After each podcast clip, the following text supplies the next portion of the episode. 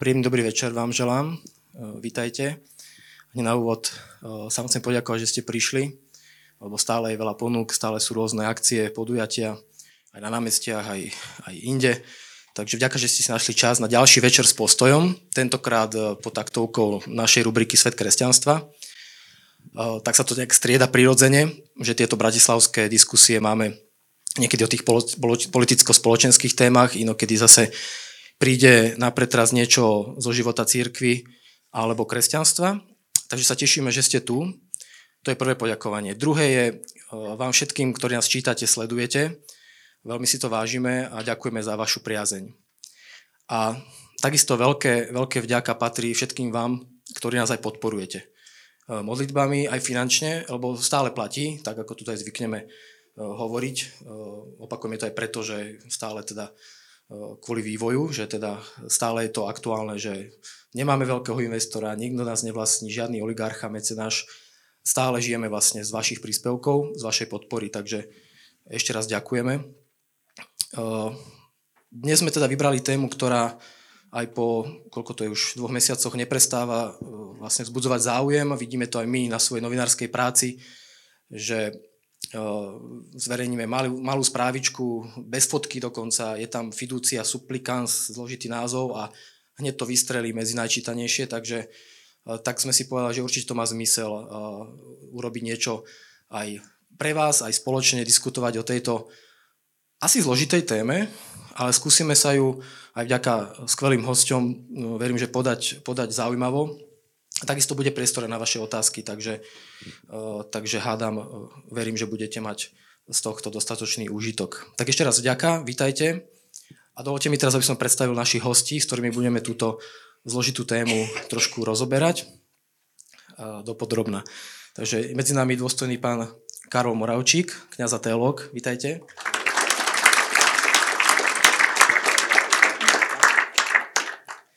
Dôstojný pán otec Anton Zilkovský, kniaz a teolog. A máme zastúpenie laickej, laických veriacich, predseda spoločenstva Ladislava Hanusa a filozof Juraj Šust. Vítaj.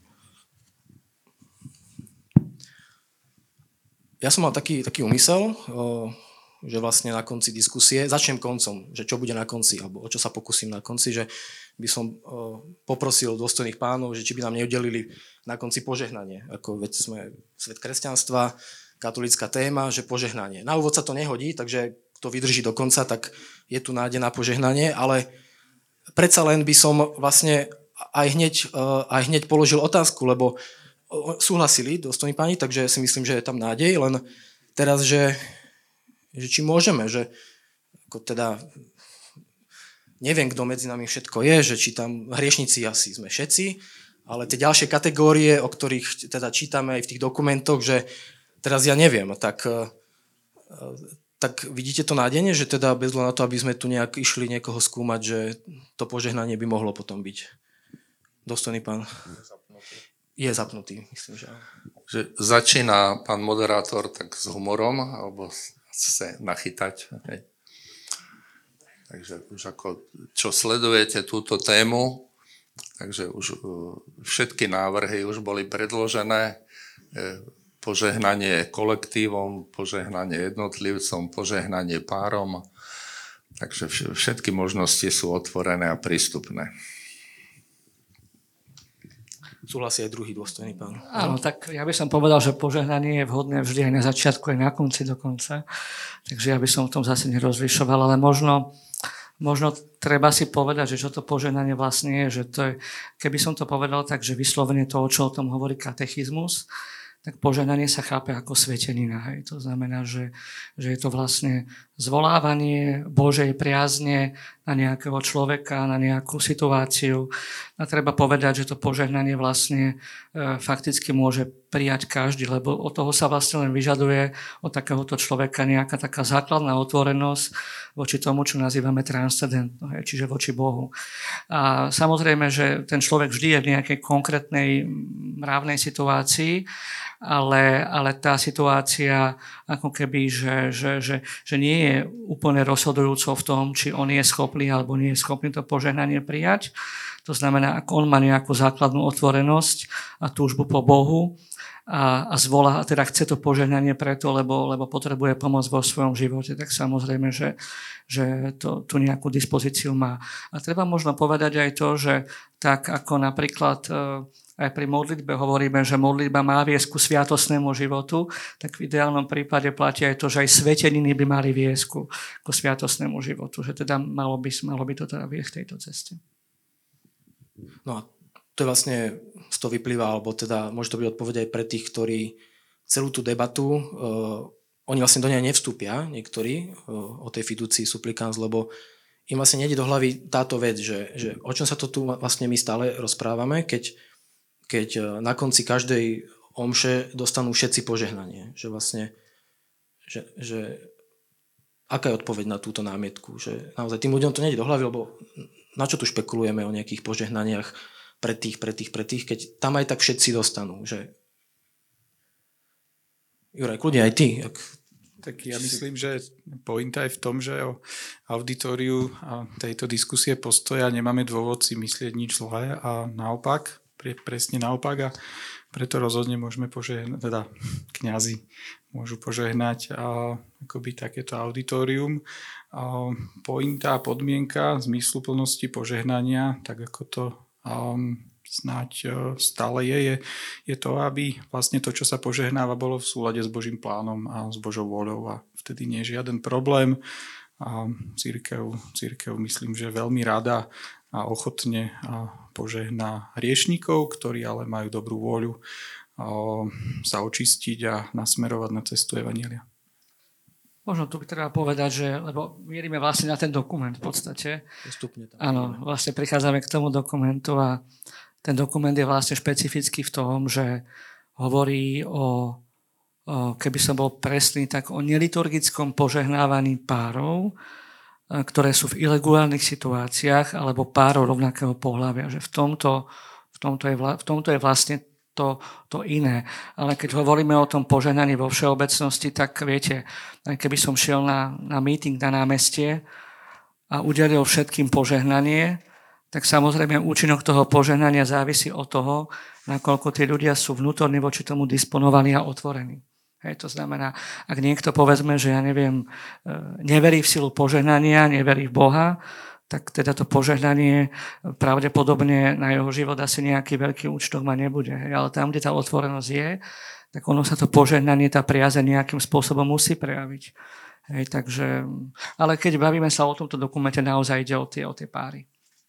No a presne, že toto, čo si teraz hovoril, že keby to platilo, tak potom by asi nevy, nevzniklo toľko polemiky a diskusí o tom dokumente, nie? Že by to bolo, povedz, kúde. No však to je tá pointa, no. nie? Že požehnávanie párov osôb s homosexuálnymi sklonmi je vlastne čo? Je to akoby problém spočíva v tom, že že vlastne sa predpokladá, že sa požehnáva akoby vzťah dvoch ľudí, ktorí ale nežijú čistým sexuálnym životom a ktorí teda ako církev učí, ale aj prirodzený rozum dosvedčuje, je možný iba v manželstve muža a ženy. Čiže akoby tá analógia, ak by sme ju chceli dať, nie k nejakému, neviem, skorumpovanému podnikateľovi, ale tá analógia by bola, ak by sme požehnávali treba z nejaký kartel. No, tak to by sme asi neumali robiť. A samozrejme hriešnikov, jednotlivcov církev vždy požehnávala a môže požehnať. Samozrejme predpokladá sa otvorenosť napraviť sa, olutovať, činiť pokanie. Nech sa páči. Súhlasíte? No, ten rozruch e, zjavne v niektorých kruhoch e, teda medzi katolíkmi vznikol preto, lebo hneď e, v prezentácii v tom úvode do deklarácie fiducia supplicans kardinál Fernández spomína, že ide o požehnanie pre páry. Dáva tam ten prívlastok v neregulárnom spôsobe života, čo zasa niektorí komentovali, že aj to je v istom zmysle urážlivé a že keď niekto je takto ocajchovaný, že či vôbec si bude prosiť požehnanie. Ale teda celý ten rozruch z toho vychádza, že výslovne je tam teda zámer vatikánskeho dikastéria s podpisom pápeža Františka, aby boli požehnávané aj tieto páry, ktoré podľa noriem, pán kolega v diskusii povedal, nežijú tým správnym alebo čistým e, spôsobom života. I keď niekto by povedal, že len pán Boh vie, nakoniec ako je to aj v manželstvách ako to bolo aj pred 200 rokmi a 300 rokmi, keď sa ľudia všelijako sobášili e, po dohode rodičov alebo kvôli majetkom. Bolo tam veľa bolesti, aj veľa hriechu, aj v tých regulárnych manželstvách. Ale ako zmenila sa kultúra, zmenila sa spoločnosť, najmä v Európe, v západnej Európe, už aj u nás, v Severnej Amerike, keď je to aj na iných kontinentoch. A e, je to masový úkaz, že veľmi mnohí ľudia žijú v pároch, aj tí, čo sa hlásia k cirkvi, čo nie sú z rôznych dôvodov e, sobášení podľa cirkevenej normy, no neviem, 20-30 rokov stále častejšie sa spomínajú e, homosexuálne páry a vytvorila sa nálada v spoločnosti, ktorá im žičí, ktorá s nimi súciti, e, ktorá sa ich snaží pochopiť, e, veľká časť sekulárnej verejnosti. Takže toto všetko má nejako odraz aj v cirkvi. K samotnej fidúcii, e, možno ste si to všimli viacerí, nie je to úplne taká novinka, som sám prekvapený, prečo, prečo to ľudí, čo to sledujú, až tak vyrušilo. Lebo som si všimol, to asi viacerí viete, že e, odkedy je kardinál Fernández na čele dikasteria pre náuku viery, tak má taký aktívnejší prístup, e, e, produkuje sa veľa materiálov, zverejňuje sa na stránke dikasteria to, čo sa predtým nezverejňovalo z celého sveta, čo prichádzajú najmä od biskupov, otázky, alebo tie tzv. dubia, či už sú myslené dobromyselne alebo nie celkom, tak e, otvorene sa na to odpovedá. No a v odpovedi na uh, tie dubia piatich kardinálov podpísané pápežom 25. septembra minulého roku, už tam vlastne v skratke všetko povedané, čo je vo fidúcii, teda, že církev má jasné poňatie o manželstve, máme sa vyhýbať e, konaniu rituálov, ktoré by imitovali slávenie manželstva tam, kde o manželstvo nejde, ale je tam jasne napísané, vo vzťahu k ľuďom nesmieme stratiť pastoračnú lásku. Potom je tam zaujímavá veta, obhajoba objektívnej pravdy nie je, nemá byť jediným prejavom tejto pastoračnej lásky, bo tá láska sa má skladať aj z dobrotivosti, trpezlivosti, porozumenia, láskavosti a povzbudzenia. Nemôžeme byť sudcami, ktorí len popierajú, odmietajú a vylúčujú. Musíme správne rozlišovať, a keď niekto prosí o požehnanie, vyjadruje tým žiadosť o pomoc od Boha, prozbu o možnosť žiť lepšie dôveru Otca. Vlastne tá fiducia to rozviedla a viacej to zdôraznila ten rozdiel medzi rituálnym požehnaním, sviatostným požehnaním a tzv. spontánnym takým gestom ľudskej blízkosti. Aby sme si to vyjasnili hneď, že vy teda hovoríte, že fiducia vlastne to, že dovoluje požehnávať páry, je v poriadku. Že v tomto nevidíte nejaký, nejaký spor, spor, uh, spornosť teda, alebo že... Je to v poriadku, v poriadku v tom zmysle, že uh, predstavme si reálne situácie. Kto príde žiadať o takéto požehnanie? Keď som o tom rozmýšľal, vytvorili sme si také modely života vo farnostiach, našich spoločenstvách, že množstvo ľudí z našich rodín, ktorých rodičia, starí rodičia pravidelne sa hlásili k cirkvi a chodili do kostola, sa od náboženstva odsudzili. Niektorí z lahostajnosti, niektorí z povrchnosti, No a niektorí, a je to nie vôbec zriedkavé, pretože im nevyšlo manželstvo. Toto je o mnoho častejší prípad ako prípad homosexuálnych párov. Vieme, že ako ich rodičia, starí rodičia e, sa nad tým trápia, niekedy to spomínajú kňazom, ale tí, tie ich deti a vnúčatá nestretávame. Aby vôbec prišli a žiadali si o požehnanie, predpokladá to nejaké vzťahy priateľstva, ústretovosti, pochopenia a tak ďalej. V rámci tých vzťahov môže vzniknúť potom prirodzene situácia, pozvú napríklad kniaza na návštevu, e, niečo sa slávi a teraz tam predstavujú deti alebo vnúčata a ich partnerov a oni povedia, e, v akej sú situácii, v akom sú stave.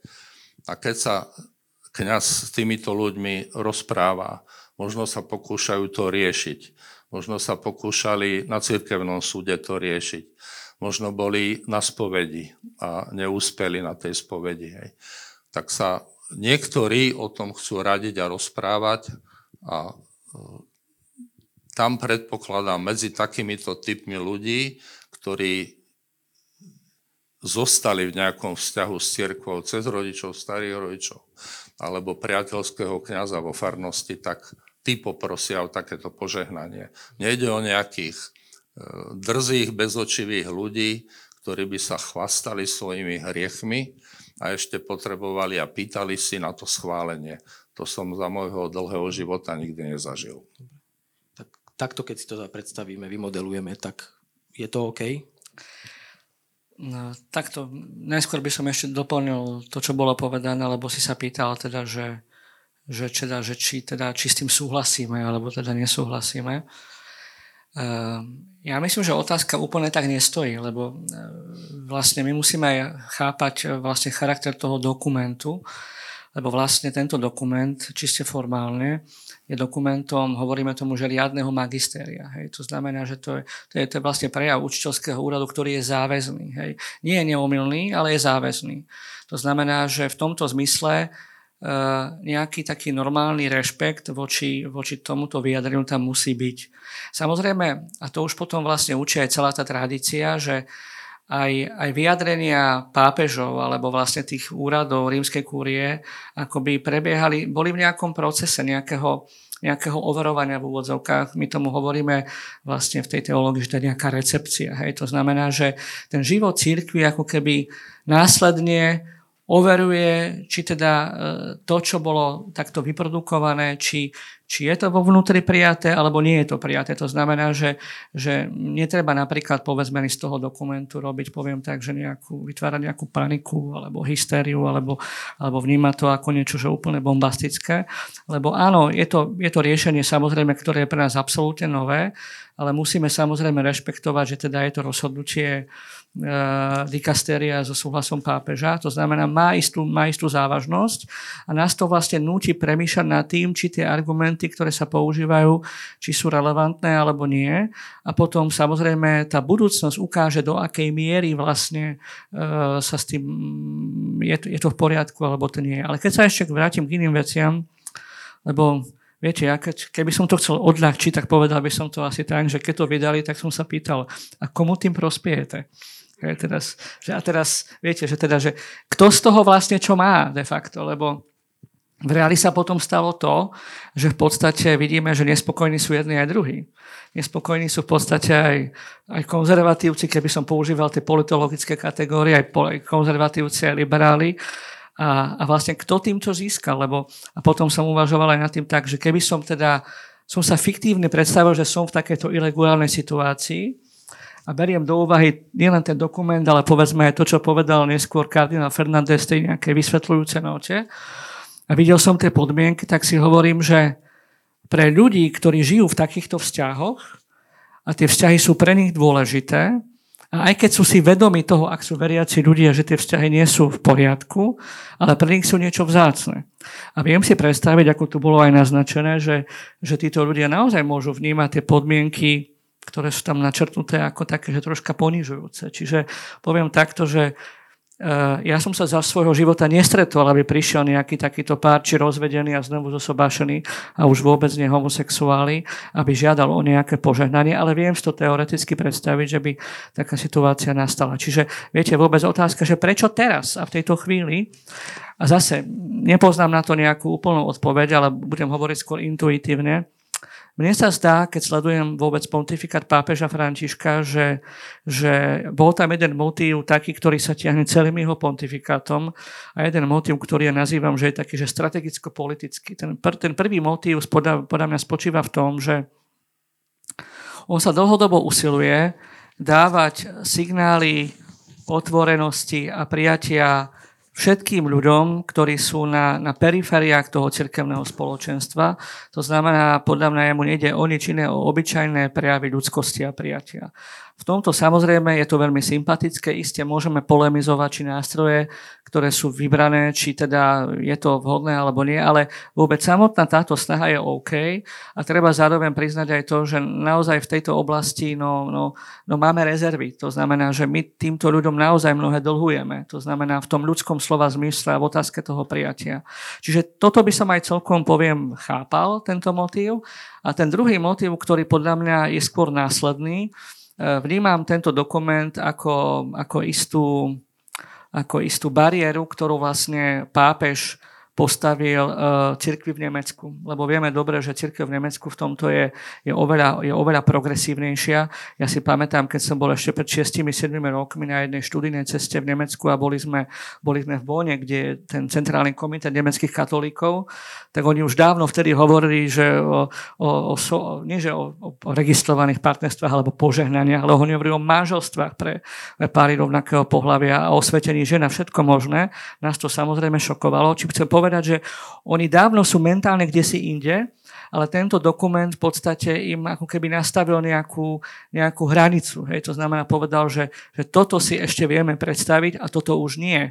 A samozrejme, že, že aj budúcnosť ukáže, že ako to vlastne všetky tie strany, ako to nazva, toho sporu alebo vôbec toho uvažania o tejto téme nejako príjmu. Nech sa páči.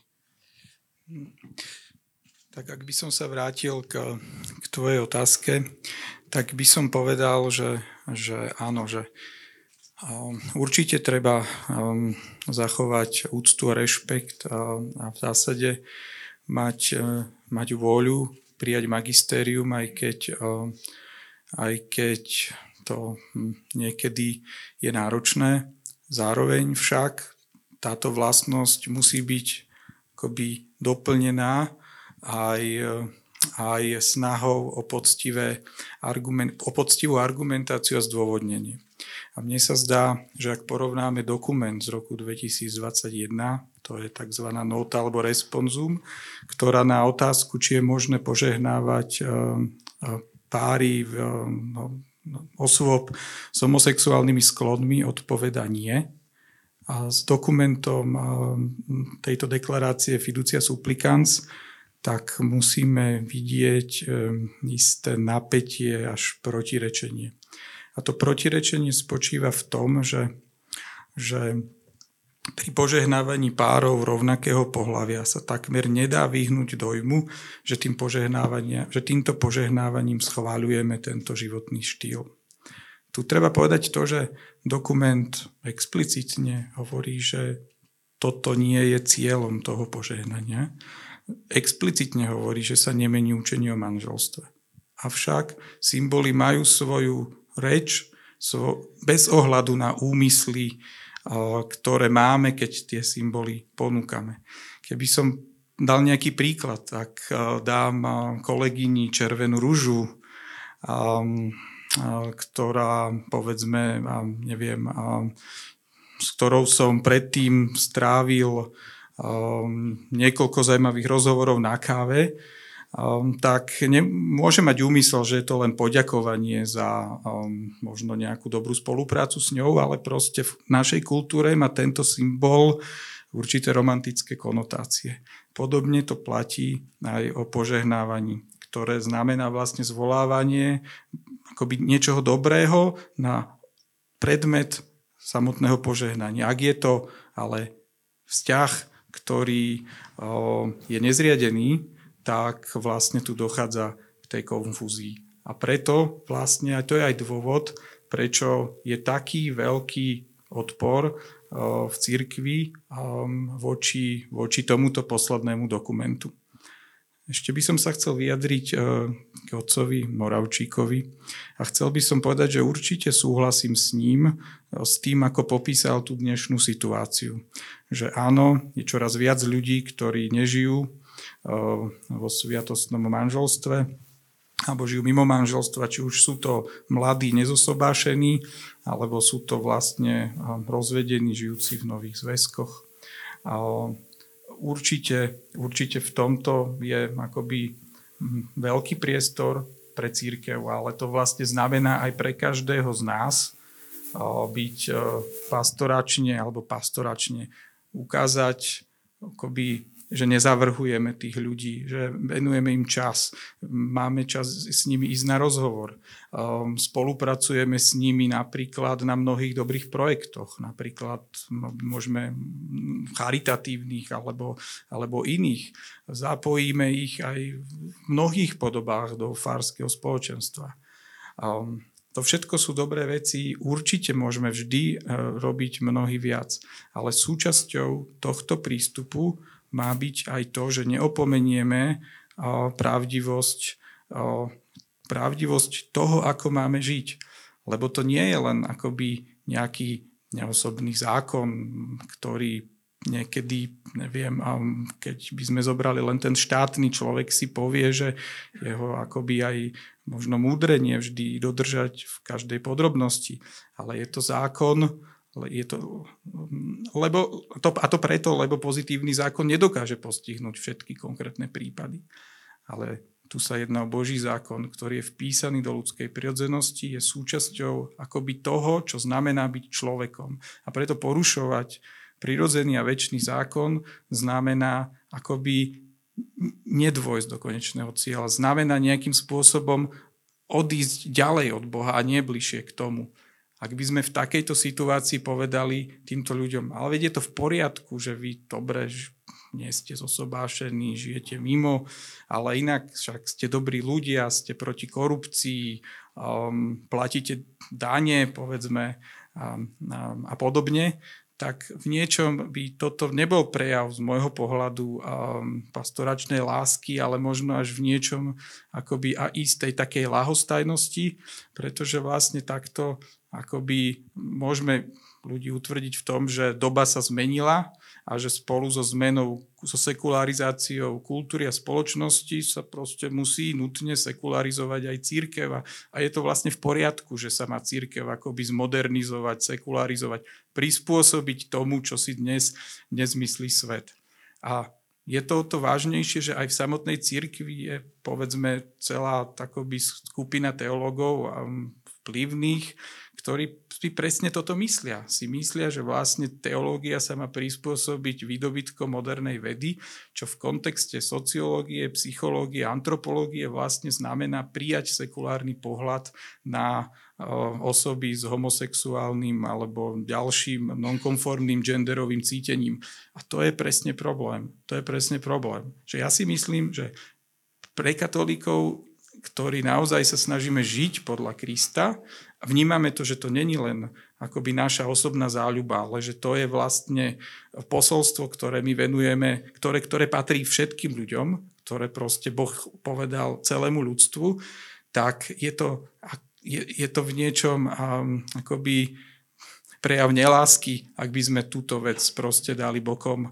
A naopak, aj keď je to ťažké, aj keď to vôbec nie je samozrejme, lebo proste tá sekulárna kultúra už je vpísaná do našej mentality a čeliť tomu naozaj môže niekedy vyzerať tak nejak, neviem, rigidne alebo spiatočnícky, čo však nemusí nutne tak byť, tak je to veľká výzva, ale myslím si, že presne táto výzva je v korene Evanielia, kto následuje Krista, tak to není taká akože meštiacká mentalita, ale je to proste veľká výzva, ktorá ide priamo do srdca, tak veriaceho, ako aj do všetkých vzťahov, ktoré máme s druhými ľuďmi.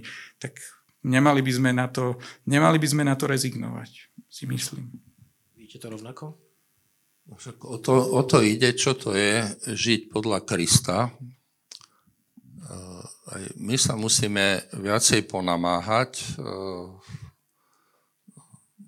tom prezentácii svojej viery. To nemusí byť iba v kostole. To sa deje vo vzťahoch, medzi, aj na diskusiách našich, ale najmä v rodinách, medzi známymi, medzi priateľmi Deje sa to aj v tých pároch, ktoré povedzme, pred manželstvom e, dnes sa nesobášia ľudia 18, 20, 22 roční, ale o mnoho starší, tak e, veľmi mnohí, oni, oni sa pýtajú, že, teda, či je to môj správny vzťah, a vedia rozlišovať, čo sú e, sebecké, nezodpovedné, svojvoľné vzťahy a čo sú tie obohacujúce vzťahy. E, my by sme mali sa snažiť ako kresťania, ako katolíci, ako církev e, byť známi v tejto spoločnosti, že toto podľa Krista, že to vieme prerozprávať do bežnej všednej reči a že vieme pomáhať ľuďom, práve aby sme sa neprespôsobovali svetu, e, aby sme pomáhali ľuďom žiť lásku, najmä keď hovoríme o vzťahoch. No a e, to je otázka na nás, či sa, či sa o to snažíme, alebo či nezostávame a nebojujeme e, na tých zákopoch, kde sú tie objektívne normy, ktoré si sobášení v kostole, tak splňaš normu a nie si sobášení, všetci ste hriešni automaticky. Na toto si dať pozor, o tom to vlastne to je, že aby sme to nevymedzovali iba týmito objektívnymi, objektívnymi kritériami, ktoré sú samozrejme dôležité. E, vždy mi je ľúto, keď e, prídu ľudia hlásiť krst. E, roky sú spolu, zdá sa, že žijú celkom usporiadane, z nejakého dôvodu sa nesobášia niektorí povedia, už som bol v nejakom vzťahu a som sa veľmi sklamal, mám strach. A teraz zase čo to je? No tak nejako sa snažíme tých ľudí neponížiť, nevyhlásiť o zahriešníka, sa s ním nejako zblížiť. Mnohí prídu o rok, o dva roky a telefonujú, že by sa radi aj zosobášili, keď sa môžu. Hej. Ale jednoducho tu je, e, nie je debata o to, že sa máme prispôsobovať svetu. Aj vo tom svete je všeličo dobré, ale keď hovoríme o prispôsobovaní sa svetu, tak asi myslíme taký konzumný, E, prehnane individualistický prístup, kde my, e, ako to mal pápež František v posolstve na pôstnu dobu, kde hovorí, že dať si pozor na modly súčasného sveta. A tam to vymenúva. Teda však toto sa snažme nejako prerozprávať do bežnej reči a snažme sa byť viacej učiteľmi E, skutočnej lásky. Si spomínam, Benedikt XVI má povesť konzervatívca, ale pamätáme si jeho prvú encykliku. E, prekvapil, že napísal, napísal encykliku o láske a tam, ako, keď vysvetľuje, čo je láska, tak začína s erotickou láskou prekvapilo to mnohých. Hej. Potom hovorí o priateľskej láske a potom skončil agape a solidaritou. Takže snažme sa skôr do tejto polohy dostať, rozmýšľajme, ako sa to dá. Čo sa týka Nemcov, bo vôbec západnej Európy,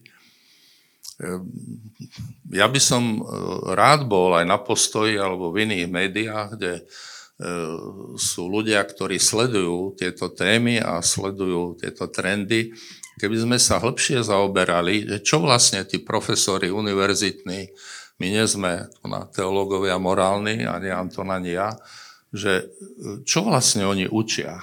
A teda tam je desiatky a desiatky ľudí, všetci majú, mali aj za Benedikta 16. tzv. kanonickú misiu. To sú nie nejakí modernisti, liberáli, ktorí prevracajú teológiu. Hej. tak ako e, sa robia doktoráty z toho o genderových témach, ktoré my málo rozumieme, alebo skoro vôbec alebo teda aj o týchto rovnako pohlavných pároch, aké sú tam morálne možnosti. Keby sme viacej to sledovali aj my na Slovensku, prekladali a komentovali, aby sme zistili, čo vlastne oni e, rozmýšľajú a neodbavili to iba tým, že oni sa prispôsobujú svetu. To by bolo od nás veľmi nezodpovedné. Ste otvorili dosť, dosť akože veľké dvere, ale kľudia reagujú len do, posuniem to ešte otázkou, skús, e, či súhlasíš s tým, čo povedal Juraj, že sa vlastne e, schvaluje to spolužitie tým požehnaním. Vlastne to, bol, to vyplývalo z jeho že to požehnanie znamená aj schvalovanie a ľudia reagujú len skús aj na toto. No, takto. Dokument hovorí samozrejme, že nie, ale mm, pár a zväzok sa ťažko od seba oddeluje. To znamená, že e, v bežnom chápaní sa to veľmi podobá požehnaniu, ktoré sa udeluje vo sviatosti manželstva. Hej, to znamená, že, že aj keď e, ja ten úmysel by som nemal, ale, ale vlastne dokument hovorí, že to nesmie takto byť, ale viem si predstaviť, že tí ľudia, ktorí by to pozorovali, tak by to mohli celkom takto vnímať. Hej. Čiže ako to nebezpečenstvo tam zjavne je, že to, že to pôsobí ako simulácia hej, toho, toho manželského požehnania. Ale chcel som ešte inú vec povedať, že, že vlastne, viete, toto je, toto je taká, taká téma, téma, kde vlastne si uvedomujeme, že je tu nejaký ideál a potom máme pocit, alebo teda aj nejaké poznanie, že mnoho ľudí je od toho ideálu istým spôsobom vzdialených a pýtame sa vlastne, čo s tým, čo s tým vlastne môžeme, môžeme urobiť, že, že ako sa k tomu vlastne postaviť. A mne sa napríklad zdá, že Áno, my musíme zostať pravdiví, to znamená, my stále musíme hovoriť o tom ideále, ktorý je a ktorý vychádza z Božieho zjavenia. To znamená, ja si neviem predstaviť, že my sme povedzme nehovorili o desatore a o týchto veciach, ktoré cez stáročia sú súčasťou aj tej cirkevnej tradície. Na druhej strane, ale myslím si, že my musíme chápať, že, že my sme všetci iba ako keby takí pútnici hej, na, na, na tomto svete a, a zároveň, že my síce máme sa usilovať o ideál, ale zároveň proste musíme rešpektovať, že tí konkrétni ľudia sú v nejakej e, konkrétnej ľudskej a duchovnej situácii, do ktorej oni sami dozreli a, nemá zmysel, poviem takto, že ich do niečoho, do niečoho nútiť, alebo teda ako keby chcieť po nich, aby násilím preskočili niekoľko stupienkov. Ja vám poviem taký konkrétny príklad, ktorý sa netýka tejto témy, ale analogicky sa to dá použiť. Viete, ja mám teraz prípravu na birmovku a, a vlastne dve tretiny tých študentov sa mi na tú birmovku prihlásili sami. Dobre počujete, sami. A, to sú, a väčšina z nich pochádza z rodín, ktoré sú nábožensky nepraktizujúce. Tak poviem pravdu, že v tejto situácii som si aj ja povedal, že, že nemôže byť na nich v niektorých situáciách príliš tvrdý, hej? lebo dobre, keď aj sem tam niekto vynechá, hej, ja neviem, nejakú náuku alebo svetú omšu, tak viete, už len ten samotný fakt, že niekto sám z takejto situácie prekoná sám seba, a má záujem, uh, hoci nemá o tom dokonalé poznanie túto sviatosť prijať, tak to samo o sebe svedčí, že tam je ten plamienok viery, ktorý horí.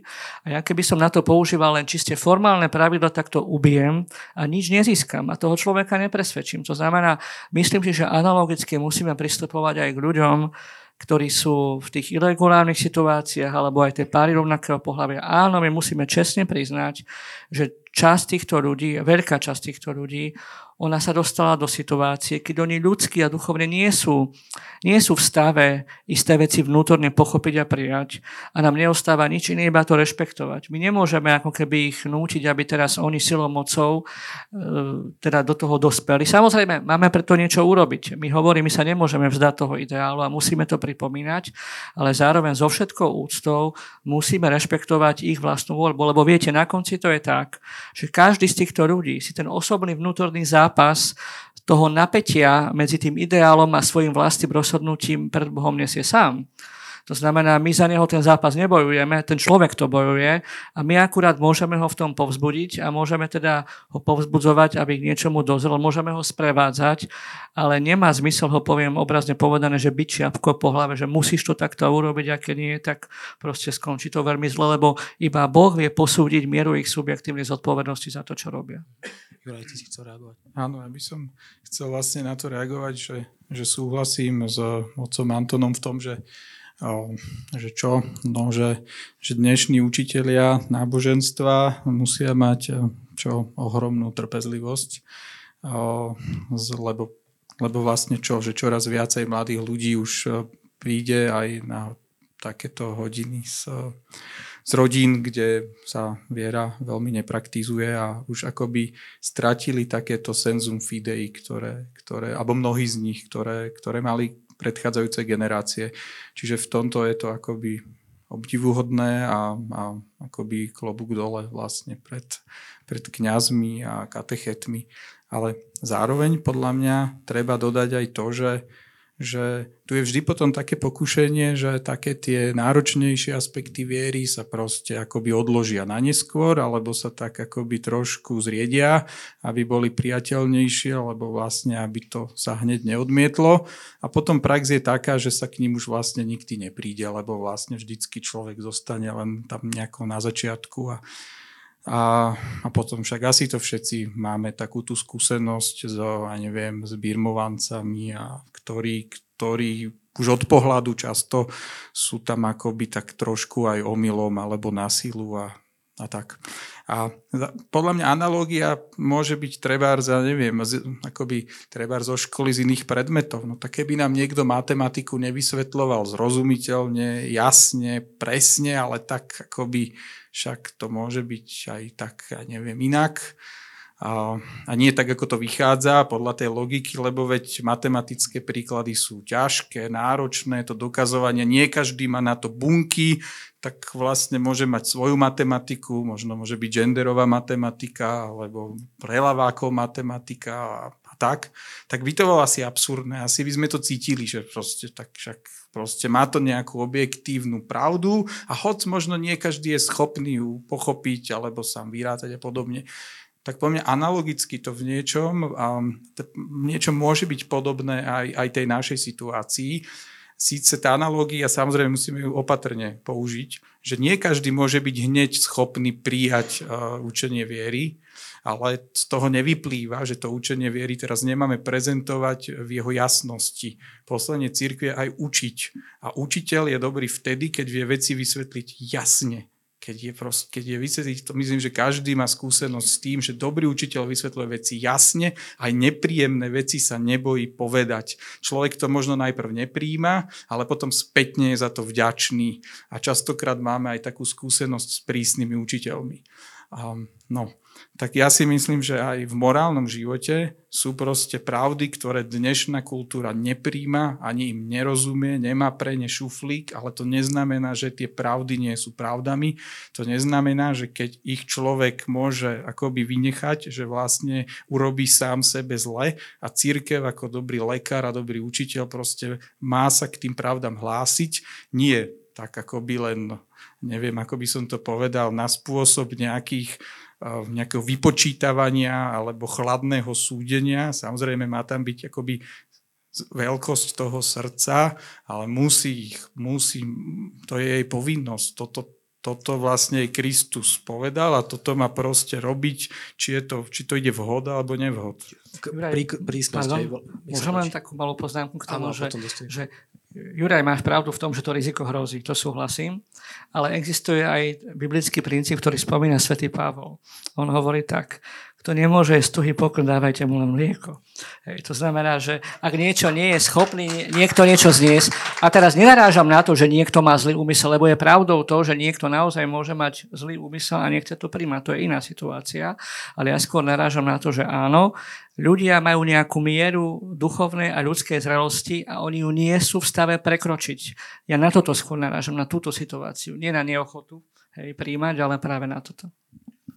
E, samozrejme, že e, za stáročia e, v dejinách cirkvi vzniklo množstvo formulácií na všetky možné situácie o Pánu Bohu a o človeku a o prírode a o svete a tak ďalej. No a v tejto konkrétnej veci, najmä o spolužití ľudí, o intimnom živote, o partnerských, manželských vzťahoch, takisto je nejaká náuka. Zase tá náuka, zase to neberme, že sa nevyvíja vôbec. Teda, e, nebojme sa e, vôbec predstaviť si, že by sa to aj mohlo niekam posúvať. Teraz ale, že čo je, čo je tým kritériom, podľa čoho sa to posúva? Tak jednak je to vnímanie, e, vnímanie problémov ľudí, dramatickejšie povedané, čím ľudia trpia. Keď dnes je veľmi veľa rozvodov, keď veľa ľudí sa cíti opustených a tá ich súkromná sféra sa stala veľmi dôležitou témou pre mnohých ľudí. Nech nás nevyrušuje a nemilme si to, o čom sa v cirkvi hovorí, s tým, ako sa politizujú tieto témy. Ako sa intimita predvádza na verejnosti ako sa niekedy provokatívne manifestuje. Hej. Nepleďme si to s tým. Hej. To, o čo, o čo zápasíme v cirkvi je, aby sme neboli uviazaní na výpovede o ľudskom živote, ako to aj Anton povedal, že je to nejaký ideál, ktorý popíšeme pomocou určitej formulácie, ale je vzdialený možnostiam toho slabého hriešného človeka. A ja som bol pred rokmi v jednej diskusii, tam sa debatovalo trošku e, inej tematike, ale som sa tam tak zmienil, že jeden profesor teológie e, povedal, e, čo pri vysviacke za biskupa, akú knihu kladú tomu biskupovi na hlavu. Vie niekto? Otvorenú knihu Evanielia Nekladú mu otvorenú knihu Kódexu cirkevného práva. A bol tam spolu besedujúci, ten ma napadol, že dávam do protikladu kódex cirkevného práva, zákonník a evanelium. Ja som teda obránil tým, že prepáč, ja to nedávam do protikladu, ale podriadujem kódex evaneliu. A to je tá pravda cirkvy. Hej. To je aj tá náuka cirkvy, ktorá aj zároveň vyjadruje život. Hej. Už to, keď sa nás niekedy pýtali za komunizmu, že e, čo sme mali schválený štátny súhlas na pôsobenie verejné vo farnostiach, že, že či e, dávame na kontrolu, čo budeme kázať v kostole. Tak hovorím, až tak ďaleko to nikdy nezašlo, ale je to pre nás zaujímavé aj dnes, že sa v nedelu a neviem koľko je, tisíce a tisíce kostolov, kde sú bohoslužby a kde sa káže. A ani biskupom nenapadlo, ani v Ázii, ani v Afrike, ani u nás, že aby to tí kňazi tam netárali, aby sa držali tej náuky, tak budeme ich lepšie kontrolovať, čo budú hovoriť. Skôr církev riskuje, že už pravda, niekto je pohodlnejší, niekto obetavejší, ale že tam nejako vyjadríš tú podstatu zo svojej viery, zo svojej modlitby a niečo tým ľuďom povieš. Radšej toto riskujú. Ale e, nie, aby sme vysvetľovali náukové poučky, definície, tie matú matematiku, ale aby sme evanielium v konfrontácii s tým životom tých ľudí sa snažili priblížiť. No veď ale čo iné je evanielium, ako, ako vlastne Ježiš o sebe povedal, že je cesta, pravda, život. A evanielium tiež akoby čo?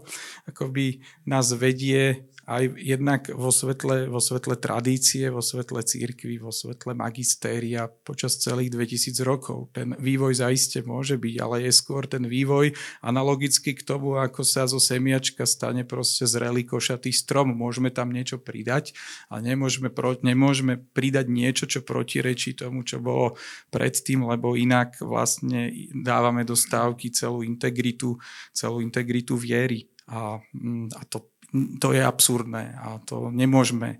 V Bohu nie je protirečenie, ani, v, ani vo viere nie je protirečenie.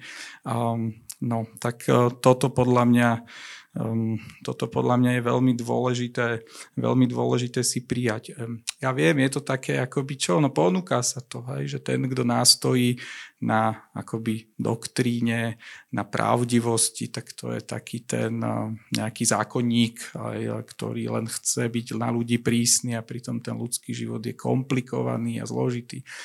Však to, že je komplikovaný a zložitý, je zaiste pravda, ale ak církev chce byť tá matka, alebo, alebo chce byť tým pastierom, ktorý aj objíme, ale aj zároveň nasmeruje na správnu cestu, tak nesmie stratiť zo zreteľa akoby pravdu o človeku a k tomu, k čomu ho Boh pozýva dnes žijeme v kultúre a určite aj mnohé a morálne teológie pristúpili na túto hru, že vlastne o pravdách viery sa hovorí iba ako o ideáloch, ku ktorým môžeme smerovať, ale z princípe sú tak povediac nedosiahnutelné a preto vlastne v poriadku, keď aj akoby ich obchádzame. A to sú tie, nazvime to, konzekvencialistické alebo proporcionalistické morálne teológie alebo etiky, kde ktoré vlastne akoby dobro ľudského skutku vysvetľujú tým kontextom, tým úmyslom a odhliadajú od predmetu a povahy toho, čo robíme.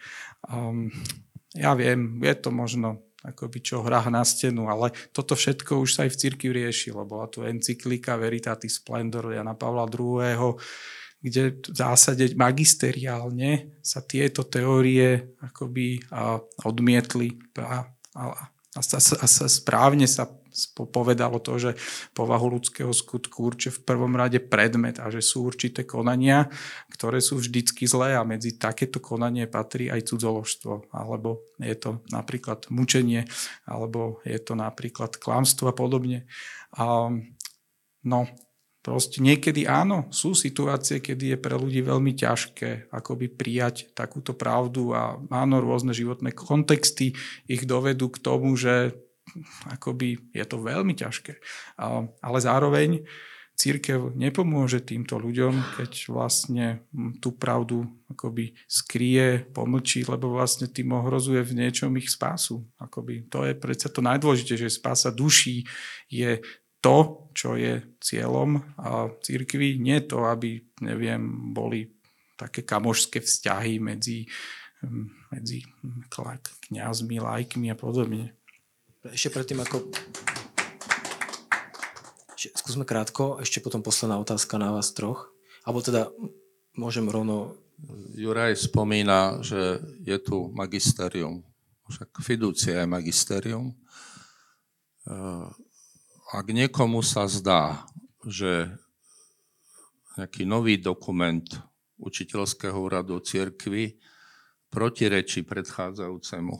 To sú potom aj... E, asi, asi nám chýba poctivé odborné štúdium.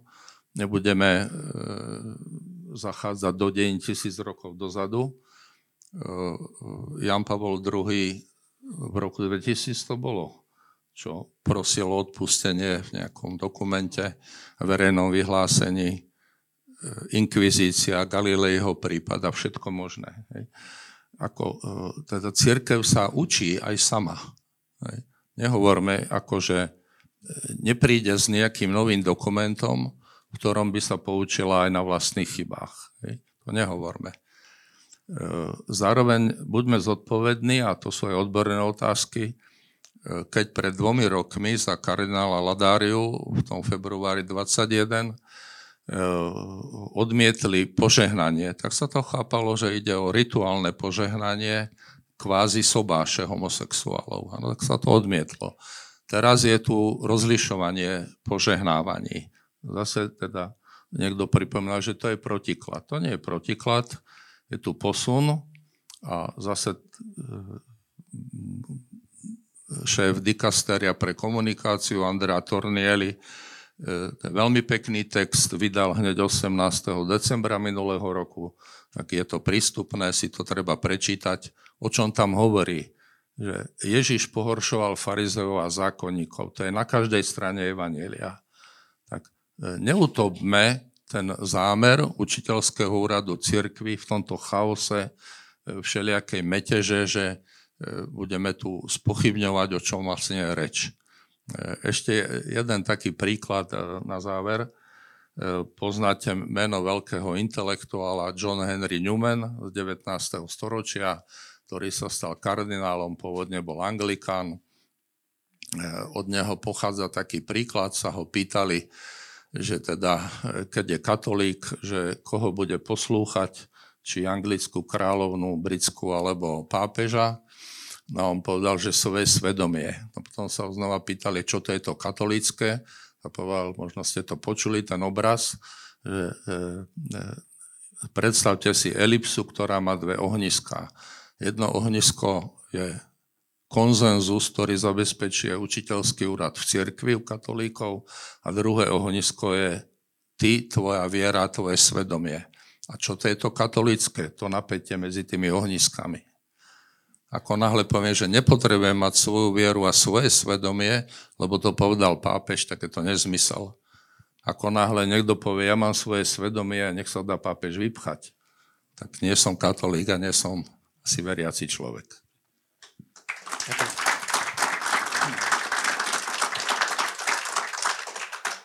Dobre, môžeme prejsť na vaše otázky pôjdem medzi vás, lebo až teraz vidím. Aha, nech sa páči. Ďakujem, dobrý večer. A teda, ako som vyrozumel, tak e, požehnávať je možno všetkých hriešnikov bez výnimky, ale na nie všetkých to má účinok. Teda účinok to má len na tých, ktorí sú v milosti posvedcujúcej. Nie?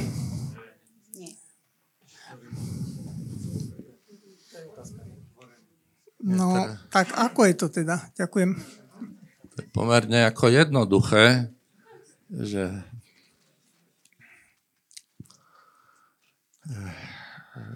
aby sme niekomu pomohli, klasicky povedané, k milosti posvedcujúcej, inak povedané, aby zatúžil rozmýšľať o sebe, prípadne zmeniť svoj život, priblížiť sa k Bohu, modlil sa, e, zmenil niečo vo svojom živote, napravil, no tak o to ide, že teda to požehnanie alebo iné gesta blízkosti, porozumenia, pochopenia ľudskosti slúžia na to, aby ten človek pocítil, že je pochopený a milovaný. Tak to je x prípadov v evaneliách, prečo Ježiš chodil medzi hriešnikov. No, aby im dal toto pocítiť, že na, on urobil prvý krok a potom niektorí hriešnici urobili ten krok zo svojej strany. To, čo som vravel na začiatku, že sveteniny majú viesť ku sviatostiam. Takže to je ten, to prepojenie a nie je nevyhnutná teda tá milosť posvedcujúca k prianiu svia. To máte podobne, ako keď, ja neviem, bola Popolcová streda a všetci prichádzali na značenie znakom Popola, čo je tiež svetenina a nevyžadovalo sa, aby niekto bol predtým vyspovedaný a, a, a mohol teda akože v tomto zmysle ísť k tomu ako ku sviatosti, lebo to nie je sviatosť. Ďakujem. Dobrý večer. Ja by som sa chcel opýtať, jednu vec, e, čo mi chýbala v tejto diskusii a to je vlastne ten rozmer toho, že či sa požehnáva, požehnávajú jednotlivci alebo pár v zmysle pár ako taký, alebo pár dvoch jednotlivcov, čiže akoby, či ide o dve požehnania alebo o jedno požehnanie. A, a pýtam sa aj v kontexte toho e, dokumentu, ktorý vydala naša e, konferencia biskupov Slovenska, ktorá teda špecifikovala, akým spôsobom to má vyzerať, že sa teda má ten symbol e, toho kríža tým dvom osobám, čiže kvázi sú to dve, dva úkony. Ano, takže by som poprosil vašu interpretáciu toho rozlíšenia, že či ide o dva E, dve veci alebo o jednu vec. Ďakujem. Myslím, že ste si vlastne už aj odpovedali, lebo e, tým, že máme tu dokument konferencie biskupov Slovenska, ktorý určuje, ako sa to má aplikovať, tak je to podľa mňa pomerne zrejme. To znamená, že vlastne e, keď prídu dve osoby, ktoré žiadajú, ktoré tvoria pár a žiadajú požehnanie, tak sa im má vysvetliť zmysel toho požehnania, ak teda to vysvetlenie nepríjmu, má sa to požehnanie v podstate ako keby že odmietnúť, ale zároveň sa teda urobí znak požehnania nad jednotlivcami. Hej, takže nepožehnáva sa pár ako celok, ale jednotlivci. Ja by som sa e, netrápil takýmto teoretizovaním, skôr nad tým, že ako aj Anton povedal, a ja mám takú skúsenosť, som dosť starší, že nie je to také časté, že by ľudia v týchto situáciách prichádzali a prosili o požehnanie. Mám skúsenosť, e, že sa dá s ľuďmi, ktorí vyzerali úplne mimo, ako hovorí František na periférii, sociálnom, morálnom, že dá sa s nimi zblížiť a som bol prekvapený, keď som bol trpezlivý pri stretaní s nimi e, raz za pol roka a prešli 4 roky, 5 rokov a tí ľudia sa postavili na nohy a e, začali žiť. A aj dokonca aj tak teda podľa tých cirkevných noriem. E, ale všetko je to teória o týchto, že jednotlivcov alebo pár máme požehnať, keď nevznikne atmosféra, kde ľudia, ktorí sú nie podľa tých tzv. objektívnych noriem, nebudú radi medzi nás prichádzať a nepocítia, že tu niečo dôležité sa deje a ja s tým môžem byť obohatený. Chceš? Je to...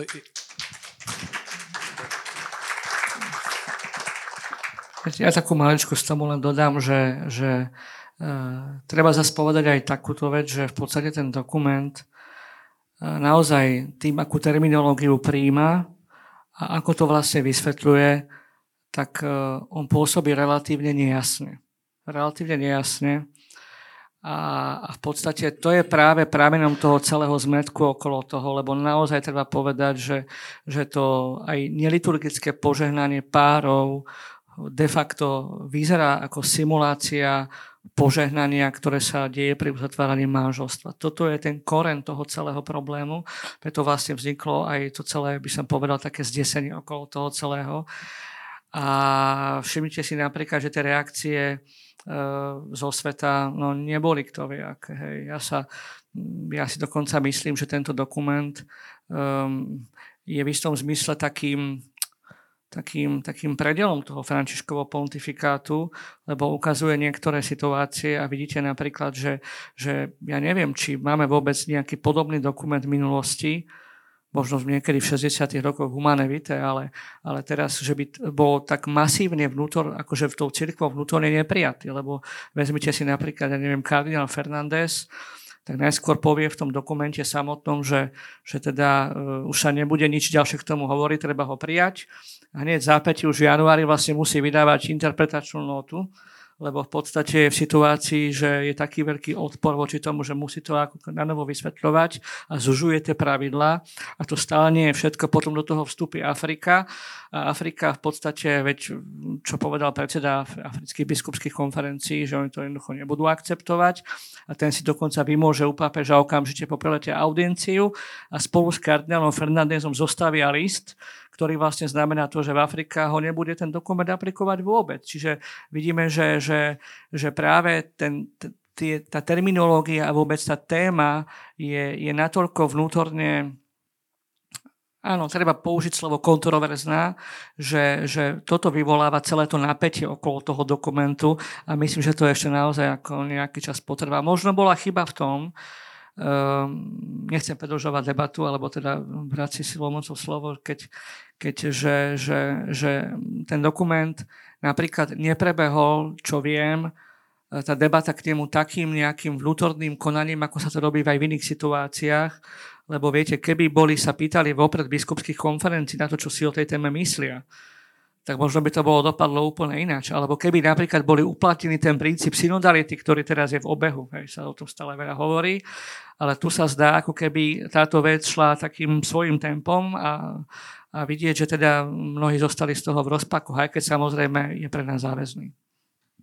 Chcel by som aj ja povedať, že ešte by som nadviazal eh, na oca Antona, že tá ťažkosť je ešte aj v tom, že v tom vysvetľujúcom eh, čo vyhlásení kardinála Fernandeza je minimálne implicitné protirečenie v tom, že ten príklad, ktorý udáva, nie je požehnanie páru, ale požehnanie jednotlivcov a to bol asi predpokladám aj podklad pre mm, Slovenskú konferenciu biskupov Slovenska, že v tom svojom vyhlásení diplomatickom mm, to interpretovala celé tak, že sa požehnávajú jednotlivci a nie páry, čo vnímam, že je celkom dobrý smer smerom k tomu dokumentu, ktorý podľa mňa je v tomto zmysle dobrý, jasný a to je, ten, to je tá nota z roku 2021. Myslím si, že ten, tento jeden dokument by v tomto zmysle stačil. Ja by som sa tých technických detajlov veľmi nechytal. E, kto chce, nech si na to dá čas a nech o tom napíše nejaký referát, čo mal kardinála Fernández kým. V tej prezentácii píše, že sa radili. Tak ja neviem, hovorím, e, pripomenul som pred hodinou, že už keď odpovedali e, tým piatim kardinálom a kardinálovi Dukovi na tie tzv. dubia, že už vtedy tieto myšlienky sa tam objavili. To je, to je pravda, ale zároveň vo, v tých záverečných správach zo, zo synody tak uh, sa píše, že vlastne v, sa nedospelo v tejto veci k nejakému konsenzu. Čo sa týka, e, čo sa týka synodálnych rokovaní v oktobri, tak, tak to sú verejne prístupné, teda informácie stadiaľ Eh, že v záverečnom dokumente, dokumente sa eh, queer osoby nespomínajú, hoci sa spomínali pri stoloch v rokovaniach. Spomínalo sa svetenie, že na všelijaké mnohé také pre nás akoby prekvapujúce témy, eh, tak že dohodli sa na tomto, Niektorých to prekvapilo, že prečo v decembri teda vydali túto fidúciu. E, tak ne, Anton povedal, že možno je to určitá církevná diplomácia, najmä voči západnej Európe, voči Nemecku. E, určitý podnet tam môže byť samozrejme. No ale je zaujímavé teda zase, že to nie je, nie je téma ako že odrazu, že spadla od niekal, niekto ju priniesol, ako kto čítal aj ten dokument z prvej fázy synody, rozšír priestor svojho stanu a to, čo Vatikán z toho vybral ako krátke myšlienky z jednotlivých krajín z celého sveta, tak vie, že o mnohých týchto témach debatuje sa všade. Že to nie sú, nie sú zase len otázky, o ktorých sa debatuje napríklad v Nemecku. Na to by, pardon, môžem?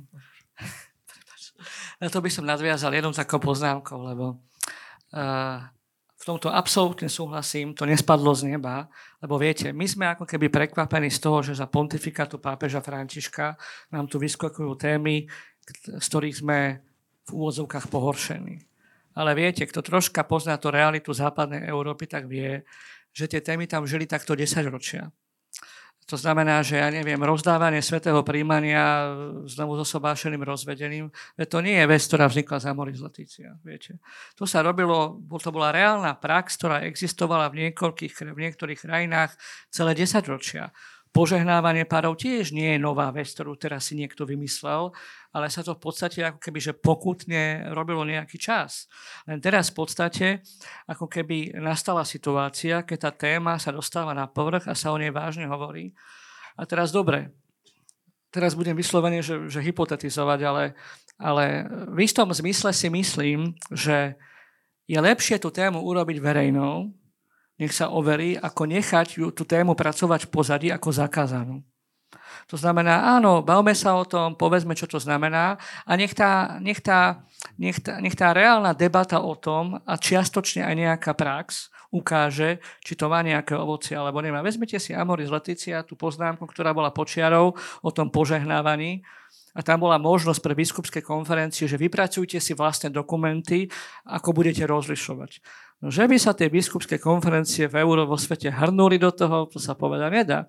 Dobre, máme pár ako takých, čo sú veľmi hodliví, ja neviem, Argentína a nejaký, ale, ale väčšina to v podstate úplne odignorovala. To znamená, že aj toto je nejaký typ reakcie, ktorý nastáva. To znamená, áno, existovala nejaká že tajná prax, ale teraz sa ukazuje, po, potom, keď bola daná otvorená možnosť, ukážte, ako to viete robiť a, a teologicky zdôvodniť, že v podstate väčšina zistuje, že tá diel cesta nevedie. Viete? Čiže na konci to môže byť osožnejšie, ako si myslíme.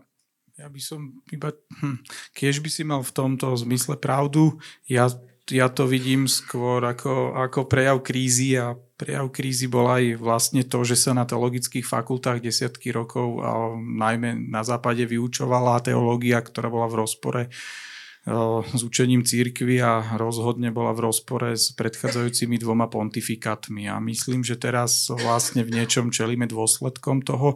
Samozrejme, to tak akoby dokáže posúdiť ten, kto, kto, to, kto to sleduje.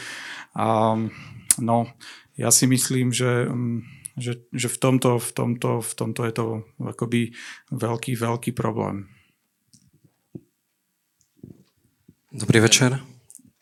A ja by som v prvom rade vám chcem všetkým poďakovať za a, túto diskusiu aj denníku postoj za to, že, že, že to umožnil a zrealizoval. A, dovolil by som si dve poznámky a potom jednu takú otázku. A, prvá poznámka. A, ja vnímam kresťanstvo tak, že pozýva k plnosti života. Buďte svätí, ako je Boh svetý. Mám pocit, že my tu sklzáme k takému niečomu, že však stačí, keď budeme tolerantní. Už nemusíme pozývať k svetosti, stačí, keď budeme pozývať k tolerancii. Ale nie, že by tolerancia bola zlá. Tam to trebalo robiť a to druhé nezanedbávať. To je teda prvá poznámka z môjho vnímania. Druhá poznámka.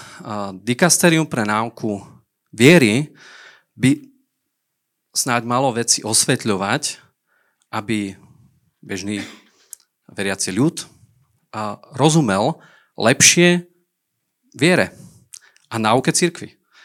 Ja si myslím, že poslednými niektorými dokumentami a notami ja mám skôr taký dojem z toho, že, že to je nejaké zahmlievanie predmetu viery. Um, také že, že skôr to vyvoláva viac a viac otázok, ale ani nie tak, že diskusí, ktoré by viedli k niečomu, ale obrovské nejasnosti. Hej? A to si nie som istý, či je teda úlohou digasteria. Aspoň teda doteraz to tak nebolo z môjho vnímania. A teraz teda k tej otázke. Otec Morálčik, vy ste povedali, že ak niekto vidí medzi tými dokumentami nesúlad alebo teda nejaké kontradikcie. A, a teda, že neustále teda tlačí na to, že človek by mal smerovať k ideálom, takže vlastne farizej. Alebo tak nejak ste to povedali, neviem to presne. A Jan Pavel II v roku 2000, keď sa konal prvý Pride v Ríme, tak ostentatívne odišiel z Vatikánu, pretože povedal, že to je taký nejaký trúc podnik LGBT skupiny voči milostivom roku, ktorý církev vlastne oslavuje. A bol Jan Pavel II, alebo nazvali, ste, nazvali by ste ho farizeom? Dávate ako nezmyselne do porovnávaní. Jan Pavel II, tuto to niekde mám od neho citát z jeho dokumentu, je takisto hovorí, že čo je viditeľne, objektívne hriešné, že e, keď prihliadneme na okolnosti, v ktorých tí ľudia žijú, nemusí to byť závažné hriešné. To pred rokmi tiež napísal. E, e, na to v týchto dokumentoch oni keď píšu niečo, vyjadrujú sa, tak snažia sa práve pripomenúť aj predchádzajúcich pápežov a vyjadrenia ich úradov. E, spomenul som, e, budeme riešiť teraz ako prajdy. Pre nás by mohlo byť zaujímavé, že prečo táto manifestácia intimity niektorých, niektorých ľudí e, stala sa tak široko podporovanou a presadzovanou. E, nestretol som sa s tým, že my sa s tým nejako zaoberáme alebo kladieme si tú otázku. A potom, keď my hovoríme tu o ľuďoch, ako ktorí je to nezmysel hovoriť o nejakých ľuďoch, ktorí sú ateisti alebo voľnomyšlienkári, ale ktorí sú veriaci a trápia sa napríklad so svojou sexuálnou orientáciou a takisto sa im nepáčia tie prajdy a takéto manifestácie, tak akú ponuku pre tých ľudí máme. Hej? Takže keď tu sa niekto pokúša, aby aj títo ľudia sa cítili v cirkvi doma a našli určité pochopenie, tak vytiahneme ako takýto príklad. Ako, ja tomu nerozumiem. Ako. Iba krátka poznámka. No problém je v tom, že veľa ľudí, a nazvime to so homosexuálnymi sklodmi, to neberie tak, ako možno vy by ste chceli to vidieť, že to je vlastne prvý krok k tomu, aby akoby čo sa odvrátili od svojho doterajšieho životného štýlu ale naopak oni to berú ako prvý krok k tomu, že sa církev zmenila a prispôsobila sa dobe. A to je ten problém, že ak církev im akoby dáva závdavok si toto myslieť, tak církev niekde robí chybu.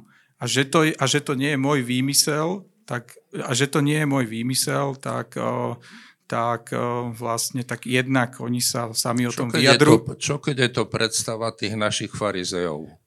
Chcel, že sa prispôsobujeme dobe. Chcel by A vôbec som, to nemusí byť pravda. Chcel by som dodať, že vlastne keď aj tento dokument o, bol vydaný, tak o, samozrejme reportovali to denníky na celom svete a mm Môžeš, e, Pali, ty povedať, že či moje, môj odhad je dobrý, ale ja by som povedal, že 95% e, tých novinových titulkov na celom svete bolo o tom, že teda církev e, mení učenie o homosexualite a začína požehnávať homosexuálov. Tak keď takáto správa išla do sveta, tak, tak je pochopiteľné, že aj teda ľudia s mm, akoby takýmto cítením mm, prichádzajú k takýmto názorom, že a konečne super, tak církev dostala rozum a mení sa.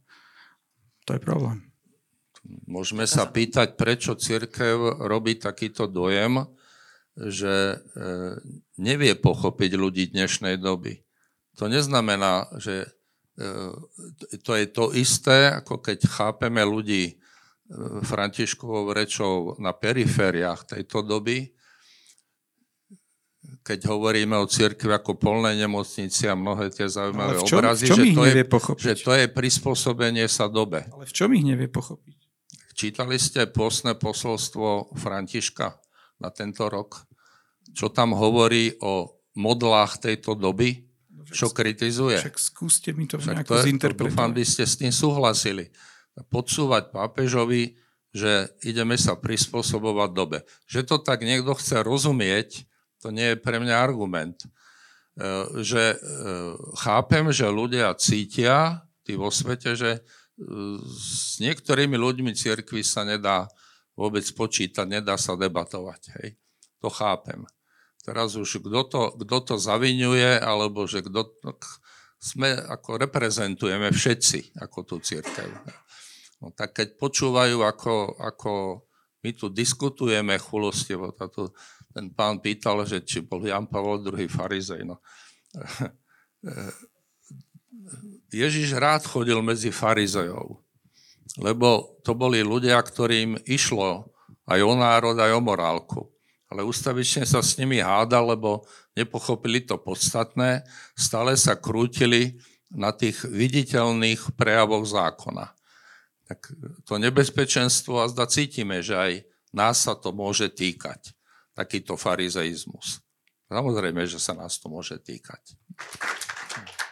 Tak dalo by sa určite dlho, ale už potrebujeme, uh, potrebujeme sa ako keby posunúť ďalej zase aj v živote, ako aj v diskusii. Takže toto boli pekné slova. Všetci teraz ste to tak, tak vlastne zhrnuli do nejakého posolstva, alebo ako sa to nazvať. A v podstate na záver teda potom vás poprosím o to, čo sme sa hovorili na začiatku, ale teraz sa vám chcem poďakovať, že ste prišli a absolvovali túto debatu, ktorá bola celkom výživná podľa mňa. Otcovi Antonovi Zilkovskému vďaka za to, že si prišiel. Jurajovi Šustovi, predsedovi SLH, že si bol medzi nami. A otcovi Karolovi Moravčíkovi za prínos.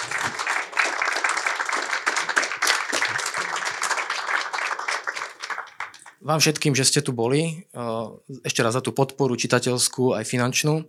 Po diskusii nemusíte hneď odchádzať, vzadu je pripravené malé občerstvenie, nejaký pohár vína sa tam nájde.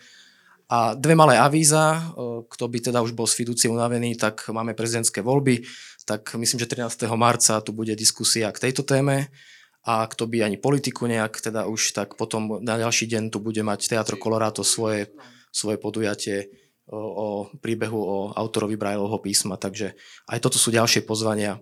Ešte raz ďakujem, že ste tu boli. Pekný večer.